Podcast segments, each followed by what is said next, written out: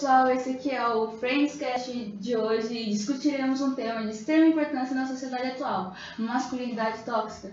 Discutiremos como isso está enraizado na sociedade e os impactos que causa nas pessoas e, a, e na construção da personalidade dos jovens. Assim, isso, como isso influi em atitudes tomadas por eles durante a vida. Eu sou Laís Conigerente e estou aqui com Caio Vinícius, Emerson Nascimento, Emily Cristina e Laís Malandrini. Primeiramente, a gente tem que ter em mente o que é em si masculinidade. A masculinidade é uma, uma imagem ideal do padrão cultural em torno da identidade de gênero, do gênero masculino, que é o gênero masculino em si é apenas um fator bi biológico, mas a masculinidade é uma, um fator cultural imposto ao comportamento masculino. Esse conceito mudou conforme o passar do tempo. A masculinidade tóxica é um conceito definido por violência, sexo, status e agressão. E o ideal cultural da masculinidade, onde a força é tudo, enquanto as emo emoções são uma fraqueza. De acordo com Geledes, alguns dos efeitos da masculinidade tóxica são a supressão de sentimentos, encorajamento da violência, falta de incentivo em procura de ajuda, até coisas mais graves, como perpetuação do encorajamento de estupro, homofobia, misoginia e racismo. Exatamente. Um homem precisa ser forte, não pode ter medo, não deve ter inseguranças, precisa mostrar para todos os homens que é homem e por isso não pode ter frescuras. É, desde pequeno é influenciado a agir violentamente, a ser mais liberto, ser mais dependente, diferente das meninas que geralmente tem que ser mais comportada, mais quietinha, mais na delas, assim. Exatamente, é um processo, é uma construção cultural que tem influência tanto da sociedade, da religião hoje em dia. Eles incentivam muito como o homem deve se comportar. Sim, e mulheres também, elas são sempre associadas a deveres domésticos e ao afeto familiar, enquanto os homens são aqueles que devem trabalhar para sustentar, sem obrigações domésticas e sem demonstrações afetivas. A gente vê isso desde pequeno, as crianças que as meninas sempre ganham bonecas, brinquedos ali relacionados a trabalho doméstico e a maternidade, enquanto os meninos ganham armas, brinquedos mais violentos. E daí isso também vem bem, desde bem cedo da criação, porque como eles falam no documentário, se você chegar para duas crianças de mais ou menos uns seis anos e você já perguntar ah, quem, qual de vocês dois é o mais mulherzinha, eles vão começar a apontar um para o outro, indicando que mesmo numa idade tão nova assim, eles já já estão tendo associando a características femininas a algo muito ruim.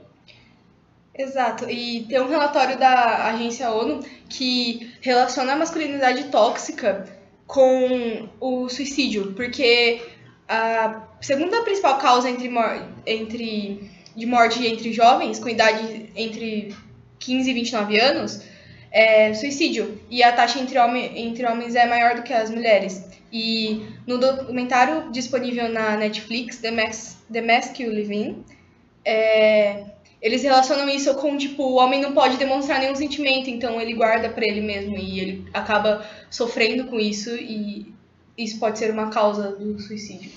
Nesse documentário, os meninos são constantemente reprimidos durante sua infância. A esconder seus sentimentos é engolir o choro, aprender a ser um homem. Um homem deve ser forte, sério, silencioso, violento, vencedor, superior, tendendo a que constantemente reforçar sua masculinidade para os outros, como Caio disse, para reforçar a ideia de não ser comparado com uma mulher ou confundido como gay.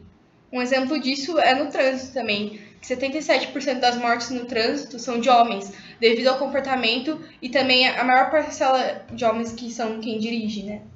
como você tinha dito, aquilo de reprimir os sentimentos, é, ao longo do tempo, se você não tiver alguém conversar, alguém para se abrir, que é desde criança é criado assim, acaba gerando um comportamento imprudente e maior tendência a desenvolver vícios como a bebida, que é, 17% dos homens têm algum vício com álcool, e isso influi mais ainda nas ações de imprudência, que causa uma é, maior taxa nos acidentes, porque 83% das mortes por homicídio e acidentes acontecem com homens no Brasil.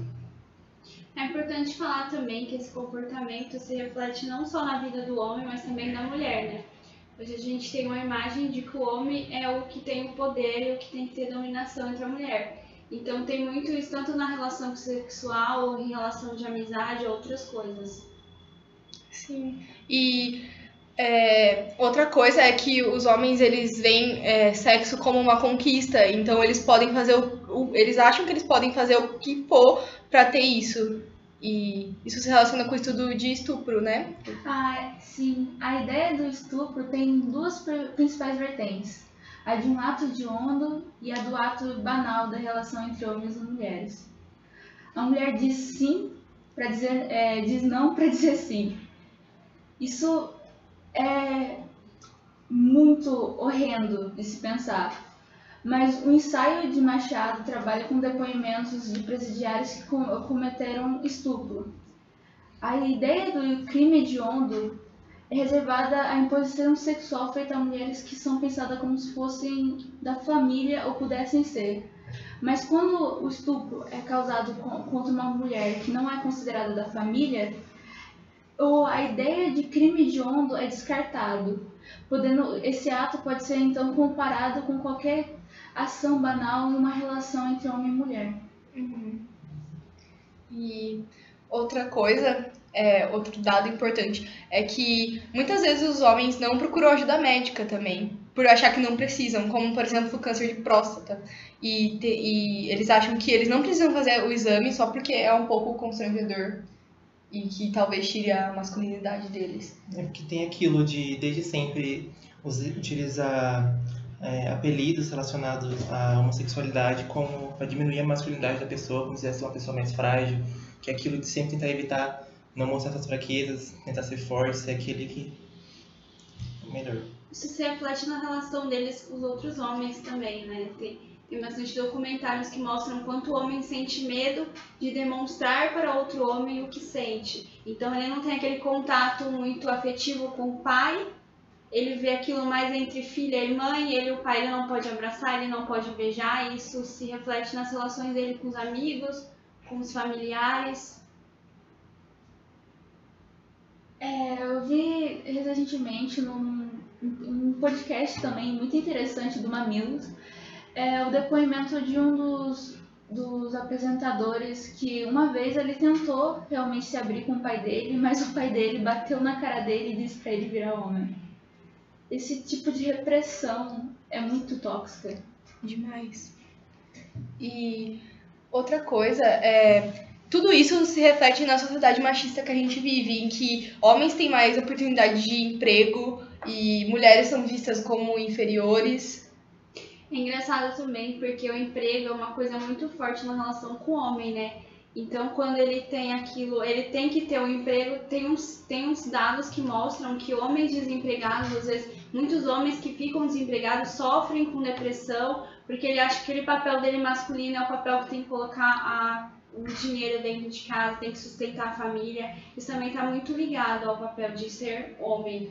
Tanto que isso está tão imposto na sociedade que quando alguém tenta fugir dessa linha, desconstruir esse pensamento, é visto como um ataque à sociedade. Todo mundo em volta vai julgar, vai falar que é errado, que não é o certo, que vai condenar esse tipo de atitude.